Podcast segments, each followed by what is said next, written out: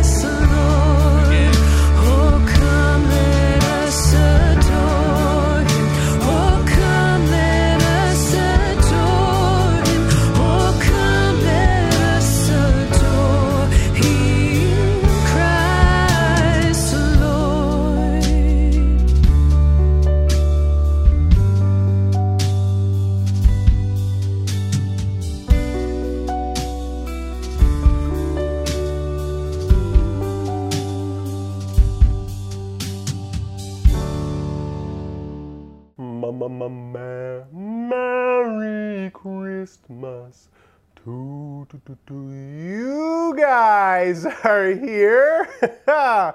wow, cameras are rolling and everything. Well, welcome to Life Church Livonia. My name's Alex. I'm one of the pastors on staff here. Here we don't take ourselves too seriously, but we do take Jesus seriously.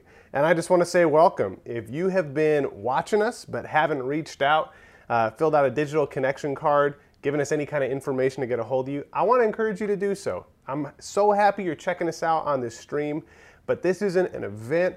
Church is this beloved community of Jesus. And that we want to do real life together because we are real people who encounter a real God and experience real life, real life change, and real life together. So we want to invite you into that. So if this is your first time here, I just want to say welcome. Now, I want to say Merry Christmas Eve. Oh, that's a good slide. That's a good slide. no big deal. Anyway, Merry Christmas Eve. We're so thankful to be together. I want to let you know we will not be having service on Sunday, this Sunday, the 26th. We really value healthy rhythms. We really value at Life Church Livonia a slowed down life where being with Jesus, a life giving, a um, intimate relationship with Jesus is our highest priority. And so we want to give space for that, space for family, for friends, for slowing down. So there'll be no service the 26th, but this service will restream on the 26th. So I want to invite you to that. But if you are new here and you're looking for some ways to get plugged in, well, I want to invite you to our new series. We're starting a series on January 9th called The Second Act. And in a two act story, Act One is full of challenges, full of character flaws, and full of partial victories or partial defeats. And a, a, moment happens in the story that changes the acts from Act One to Act Two. And in the second act, the characters of the story, they face their flaws, they grow in their fears, and they experience true victory. And this is a beautiful metaphor for what God does and what He wants to do in this church, in our world, and in your own life. So I want to invite you and invite you to invite a friend to join us on January 9th for the beginning of this new series, The Second Act. Uh, other ways you can get involved here at Life Church Livonia, I would highly recommend you head to our website here and you can click on the Get Involved button or you can go to our digital bulletin and click on the Get Connected button. But Uh, we want to get you involved in some kind of small group or in serving, just where you're doing life on life with real people who are trying to follow Jesus and the in and outs and the nuances, the struggles, the joys of life. And we want to be that community for you. So if you're new here, you're looking for a way to get deeper involved, I want to invite you to our next series. I want to invite you to serve somewhere if you're not serving anywhere already because we have the need. And one of the things we like to say here at Life Church Livonia is Sundays are a family dinner. And sometimes when we serve, it's because we feel called by God into some sort of grander purpose. And sometimes the ways we serve on Sunday are just doing the dishes, setting the table, cooking the food, so that we can gather together and have a family dinner as the people of God. So I want to invite you into that. And then lastly, if you're not involved in a small group, please reach out to us at this Get Involved button on our website or via the digital bulletin, and we would love to get you into a small group as we head into this new year. Now, Alex Sr. already mentioned our giving and the push we're doing. We're actively looking for a new facility. We're hiring some new staff members upcoming. And so, our need right now as a church, God is moving us forward.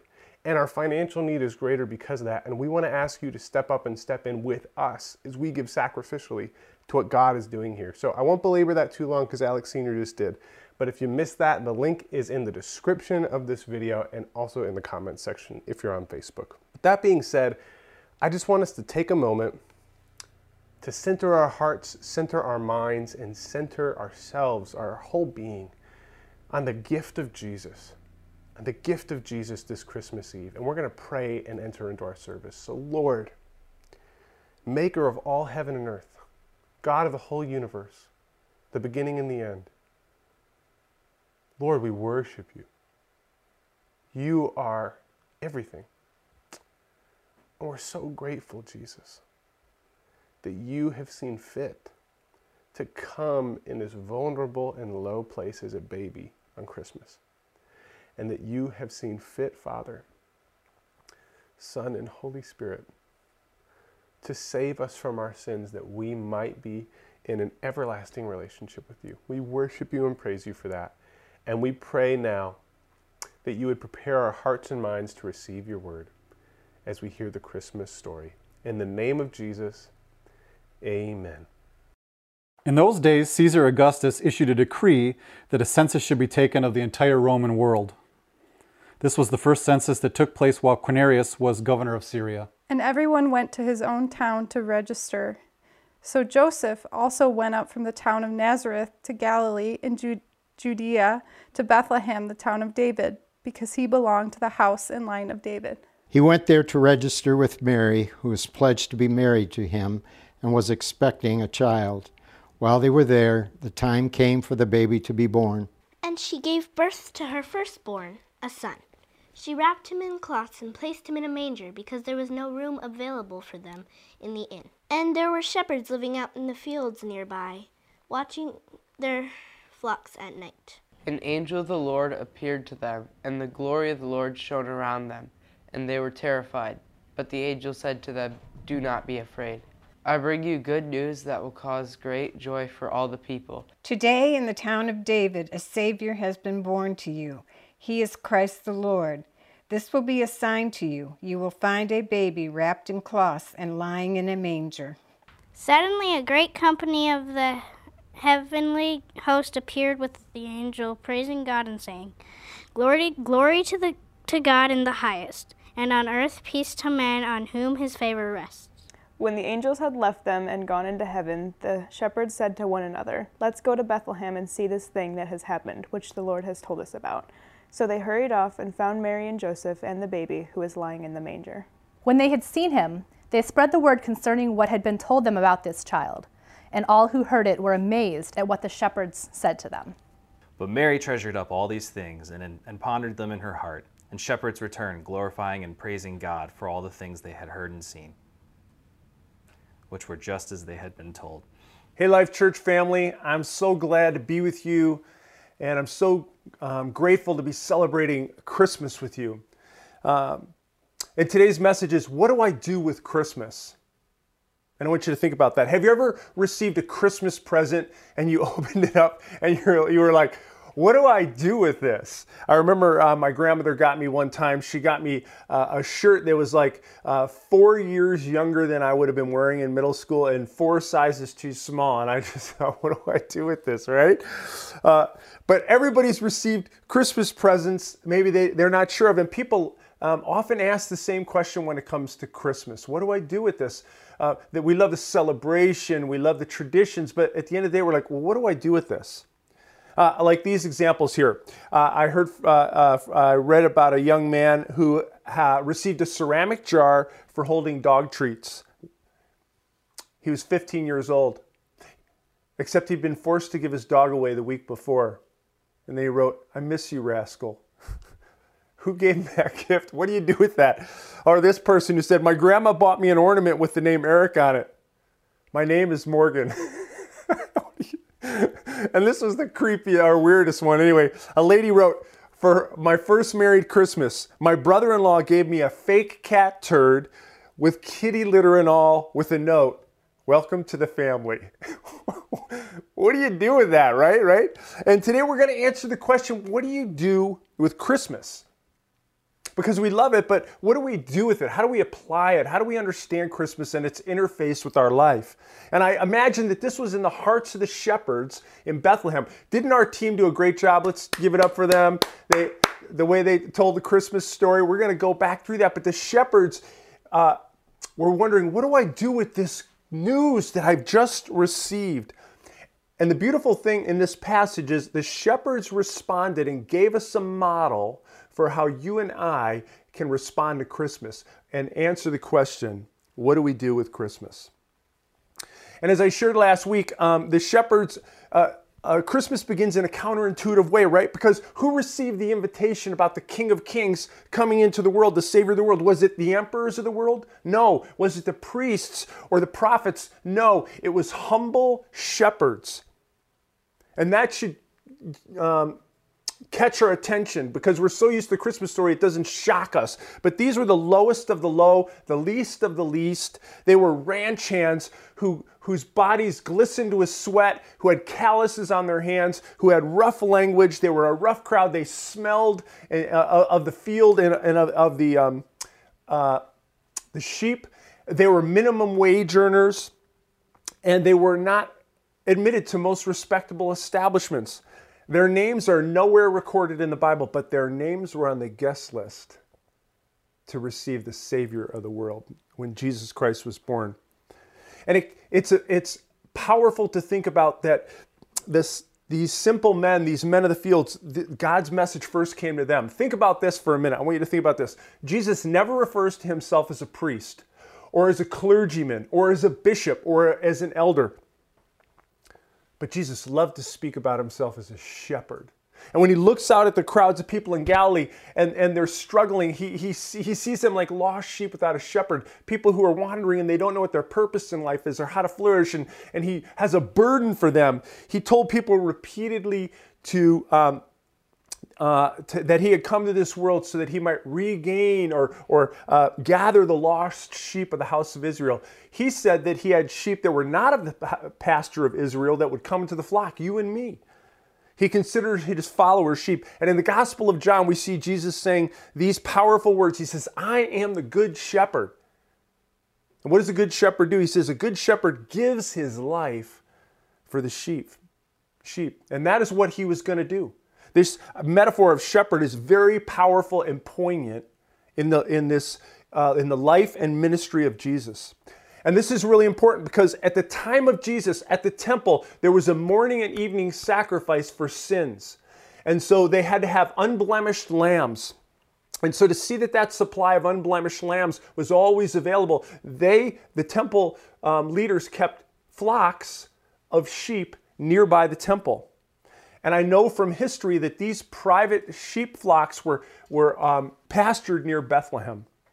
So it's most likely that these shepherds who were outside on the hills of Bethlehem were actually in charge of the flocks from which the temple offerings would be chosen. William Barclay, a commentator, writes this And it is a lovely thought that the shepherds who looked after the temple lambs were the first to see the Lamb of God who takes away the sins of the world. Jesus would be the once and for all sacrifice for our sins, and that's why he came. And so he had a burden for shepherds, and he had a burden for sheep because he would be the lamb that would pay the price for our sins. And there's four ways that I want us to understand this message about this Savior that's come into the world. Four things we can do with this and apply it to our lives. And the first thing is we can receive this message. Look at what it says in Luke 2 8 9. And there were shepherds living out in the fields nearby, keeping watch over their flocks at night. An angel of the Lord appeared to them, and the glory of the Lord shone around them, and they were terrified. Just imagine the, the wonder of that night in Bethlehem where the sky was dark and probably the shepherds' moods were darker. And the next moment, an angel breaks through the heavens in, in all glory, in, in blazing light, and, and announces this message. And they were afraid, but they heard this message the angel brought. Look at what it says. But the angel said to them, Do not be afraid. I bring you good news that will cause great joy for all the people. Today in the town of David, a Savior has been born to you. He is the Messiah, the Lord. The shepherds, they receive this news that the long awaited Savior has finally been born. This deliverer that Israel was looking forward to, who would, who would free people from their sins and from oppression and from all the things that keep us enslaved. And I want you to think about the message that they heard. First of all, the message that they heard was a message of helplessness. What? Yeah, look at this. This will be a sign to you. You will find a baby wrapped in cloths and lying in a manger. It's hard for us to wrap our heads around the fact that when Jesus came, he came as a helpless baby. Helpless Savior. Uh, now, I have a six month old granddaughter. Her name is Nora. She's beautiful. And I want to tell you that this beautiful little girl is totally helpless. And a few months back, even more so than she is today. And only a few months ago, we would wrap her in a little blanket to protect her fragile limbs and to keep her warm. And the, for, for the first few years of this little girl's life, Can I can I get a witness? Raise your hand if you, you she is going to be totally helpless, and you cannot leave this baby alone because they, they could be hurt uh, or, or, or suffer great harm. They can't feed themselves. They can't clothe themselves. They can't clean themselves. They're completely dependent on someone else to keep alive. And listen to me this baby, who is the Savior of the world, was no different. He became completely like us. This is so important. He became completely helpless like us, relating to our helplessness and weakness. Do you need help today? Jesus became a helpless Savior so that He might give us the help you and I need. And we need help from God to live the life He created us to live, to flourish and to be fruitful. He was a helpless Savior and He was a humble Savior. Look at what it says next. This will be a sign to you. You will find a baby wrapped in cloths and lying in a manger. Now, here's the problem with the Christmas story for us. We get so used to it, we, we start to glaze over. The manger is so much a part of the story, we don't even pay attention to it. We never stop to realize this wasn't just a little box with hay and a blanket in it. This was a feeding trough where animals would eat grain and slobber and make a mess. It was gross. And it was in a barn, the humblest of all places. He was a humble Savior, and He came in all humility. Look at what the Apostle Paul reminds us of in 2 Corinthians 8 9. I love this verse. For you know the grace of our Lord Jesus Christ, that though he was rich, he came from the riches of heaven down to earth, yet for your sake he became poor. Why? So that through his poverty you might become rich. This is the great exchange, and I want us to see what a beautiful Savior we have and, and how awesome this story, this truth is about Christmas. He became helpless so that we might have help. He became poor so that we might become rich. Receive the riches of God's grace and goodness. At the heart of the Christmas message is this message of humility. And we need that today more than ever. Jesus shows that humility by becoming poor so that he could go to the cross as one of us. As one of us who lived helplessly, who lived humbly. He was a working class person. He was not born into royalty. He did not have a silver spoon in his mouth. And he became one of us so that he could die in our place for our sins and that we might receive the riches of God's grace and forgiveness. One of my favorite acronyms for grace is G R A C E God's riches at Christ's expense. He came as a humble Savior. And we express our humility eh, eh, always, but in this season, by confessing our poverty and receiving Him. When's the last time you confessed sin? When's the last time you repented and realized I'm, I'm heading in my own self willed direction? I'm proudly going forward, a- acting like I've got it all figured out and I'm right. And Jesus is like, why don't you confess a little bit more? Why don't you repent a little bit more? Jesus came in humility and it set the tone for his whole ministry. The entire life and message of Jesus was set by this uh, attitude of humility. God brought together this delegation of shepherds to be the first ones to see him and worship him. He was only a few moments old, but he would have liked the shepherds being there. And I know because I've read the rest of the story. He was a teacher and he was someone who loved and cared for tax collectors and sinners and the least of these. And he always had time for the crowd and for the, the uh, last and the lost and the least. He was the one who said that if we do anything to one of the least of these sisters and brothers, we do it to him. He was a humble Savior and he was also a heavenly Savior. I want us to see this. The Bible says that night that the shepherds were out on the hillside and they saw the angels. And here's the message they heard Suddenly, a great company of the heavenly host appeared with the angel, praising God and saying, Glory to God in the highest. In the highest heaven. And on earth, peace to those on whom his favor rests. Notice heaven twice. A great company of the heavenly host appeared with the angel praising God, and glory to God in the highest heaven. Imagine with me for a minute again. Um, suddenly, the dark sky splits open, and there's legions of angels. It says a great company of the heavenly host. Um, there's one place in Scripture that describes the hosts of heaven um, gathering around the throne of God in a really specific way, and it's in Revelation. It says ten thousands upon ten thousands.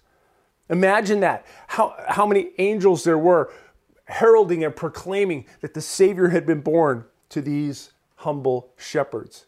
Can you imagine that? Uh, not expecting it, that, uh, and yet all of a sudden the sky's filled with blazing glory and singing and the praise of the coming deliverer. Here's the truth the reason we're so filled with joy is because God has come down to us. Jesus came from heaven to earth so that we might go from earth to heaven. Jesus became like us so that we could become like him. And this is really, really powerful. As I mentioned last week, every other religion says, here's how you climb up to God and earn his favor. And the truth is that it's not about religion, it's about a relationship. And Christianity is about not us climbing up to God to earn his favor, but God coming down because we couldn't climb up. He came down to us. We don't get to heaven because we climb up to God. We get to heaven because God reached down to us, to you, and to me. And it all started at this scene in Bethlehem. This is what makes it so powerful. Jesus came from heaven to earth so that we could go from earth to heaven. He became like us so we could become like him. Are you starting to see with me how great this Savior is? And this is just, we're just glossing over big things, but I want, I want you just to pay attention to this eh, that He brings help to us in our helplessness. He brings um, riches to us in, in, in uh, uh, our poverty, and He brings heaven down to earth so that we can experience the life and flourishing of God. Now, I mentioned here the four things we can do, right? We can receive this message, and that was this is the big chunk. The next three points are going quick, right? The second thing is we have we can respond to it. The scripture says that the shepherds heard this message. They didn't just hear it, but when they heard it, they responded to it. They said, Let's go to Bethlehem and see this thing that has happened, which the Lord has told us about. So they hurried off and found Mary and Joseph and the baby who was lying in a manger. They weren't theologians, they weren't students or scholars. They were simple men of the field. But when they heard that Jesus was born, the long awaited Jewish Messiah had come. They left their fields and they went immediately to Bethlehem and check it out. And I want to tell you something that's really important, and this is a value for us at Life Church Livonia and should be a value whenever the church gathers. Every time the message of Jesus Christ is shared and, and taught and preached, there ought to be an opportunity to respond. God calls us to action. It's not enough to hear the story and to take in the information or to just read about it in the Bible. We have to do what the shepherds did, which was they responded individually to what they heard. And if Jesus is the Savior, then it requires something from me and from you. It requires a response. What is God calling you to do today to respond to Him and to respond to His message? If you and I are going to enter into His kingdom and enter into His life, we have to respond to Him with repentance and asking for forgiveness and experience new life from Christ. Maybe God is calling you to respond to Him in some other way today. They don't stop there though. They all they go they receive the message, they respond to it, and they retell it. Look at what it says. They retold the message they heard. In verse 17, when they had seen him, they spread the word concerning what had been told them about this child. And all who heard it were amazed at what the shepherds said to them. After seeing Jesus, the shepherds left the manger and they went everywhere telling people about what they saw. They were witnesses about what they had seen and what they had experienced. Did you know? They said, Have you heard? And the Messiah has been born. Let me tell you what that means. And they might have not have known very much about how to explain it. They, they didn't know what we know today. They just knew God had invaded and broken in and the Messiah had come. But they knew in their hearts they'd seen the Son of God, and it was written in their hearts. Wouldn't it be something for us as Christ followers if we were as excited about the birth of the Savior as the shepherds were and we talked about it? In fact, here's a challenge for us. Um, before the year ends, I, I, just want you to just think about this. A lot of people send out Christmas letters, and at this point, if you've done that, you probably did it. But what if you just said, Hey, I just want to tell you what the Lord has done for me this year? That you were a witness to what God's goodness in your life, and you were to retell that. Hey, I want to tell you the greatest thing God did for me this year, ways God showed up in my life. Witnessing in the Bible is simply telling others what you have yourself have seen and experienced. Has God impacted your life? Has, have you experienced uh, refreshment? Have you seen answered prayer? Have you experienced new community? Have you experienced new ways God has uh, taught you things? Uh, this is part of what it means to be a witness that we retell it. And we're inviting some, I want to encourage you to invite someone in the next series, the second act. The second act is all in the book of Nehemiah. It's going to be a great series to invite a friend to because it's all about how God rebuilds broken lives and rebuilds broken walls at the same time. Nehemiah is about the restoration and the second opportunity. Israel's been devastated, God brings them back. The land is devastated, they've experienced great trauma, and now God's going to rebuild the city, rebuild the temple, but most of all, He's going to rebuild the soul of the people. I want to invite you to that. And finally, we can't just receive the message and respond to it and retell it. God calls us to rejoice in it. This is one of the reasons why we sing, that we worship. We sing such beautiful songs during this Christmas season. And that's based on this scripture, by the way. The shepherds returned glorifying and praising God for all the things they had heard and seen, which were just as they had been told.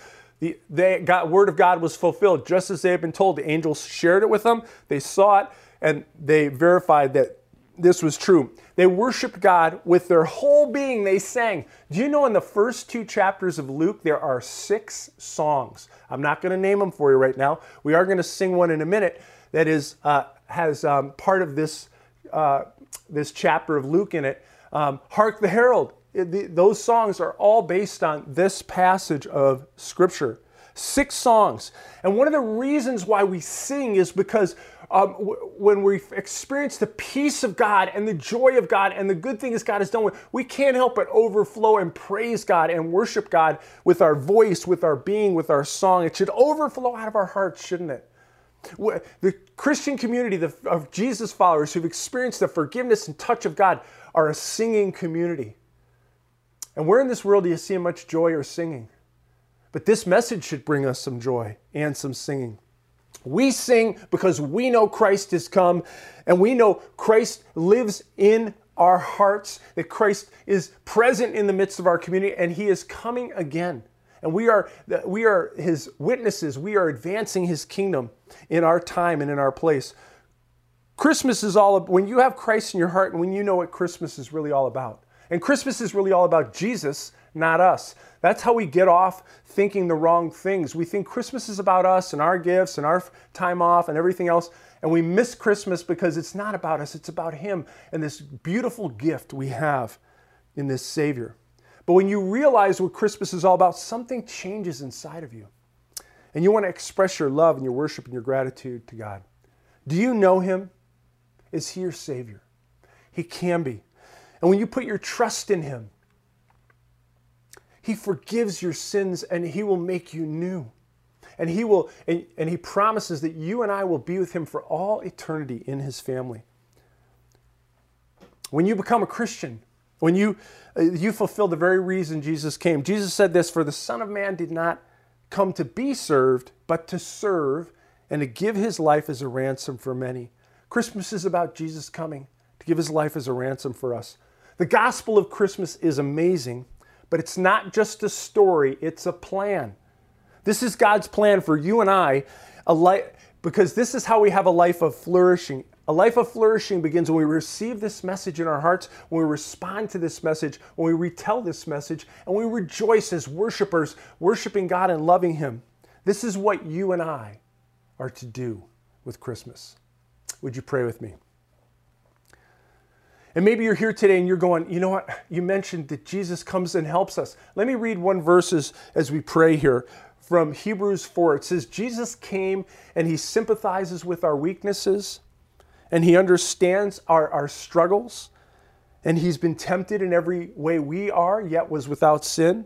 And then it says in verse uh, Hebrews 4:16, "Let us then approach the throne of grace with confidence." So that we may receive mercy and find grace to help us in our time of need. Are you in a time of need?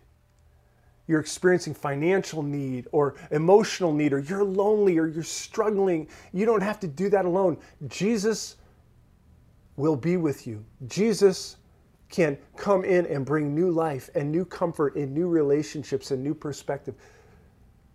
And if you need help right now, that Savior who came as a helpless baby can help you. And I want to just pray with you right now. Will you pray with me? Lord Jesus, I'm coming with burdens today that are just heavy on my heart, and you know what they are, and I want to share those with you right now. Maybe it's a financial burden, or it's a relationship that's broken, or there's conflict or strife. And, and Lord Jesus, I'm asking you to help me in my time of need. Your word says, Lord, that you are our refuge and our strength and ever present help in time of need. Lord, you're the God who helps. And I'm asking for your help in, in these difficult areas of my life.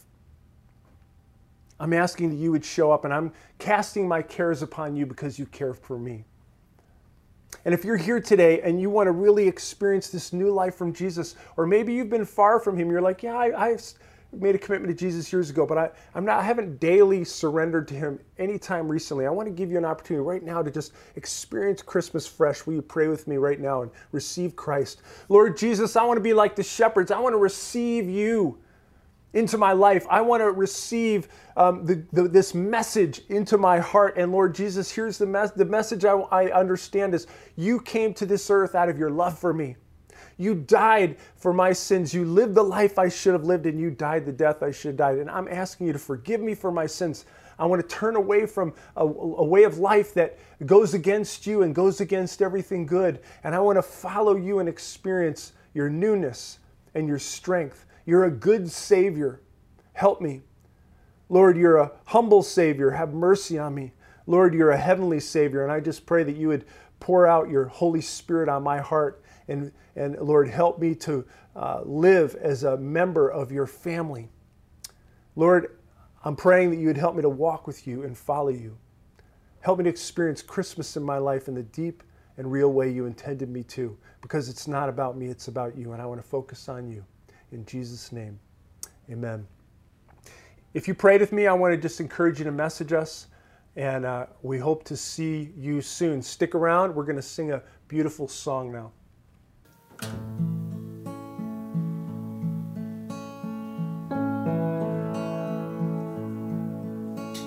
Silent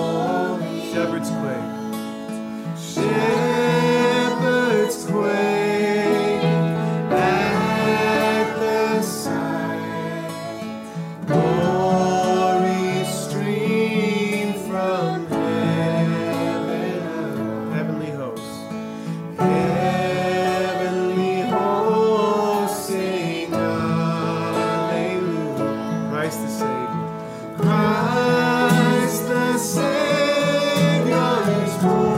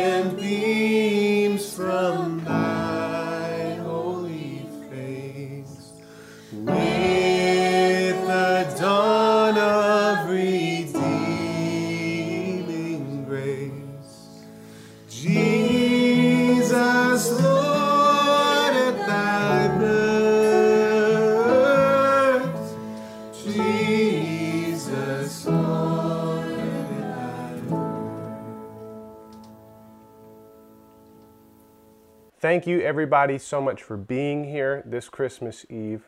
We are so grateful for you. We are so grateful that God has resurrected this church in this last year and a half, and that we are getting to have another Christmas Eve service to celebrate together. We want to wish you, as the staff of Life Church Livonia, Merry Christmas. And may Jesus this year be born afresh in you. Amen.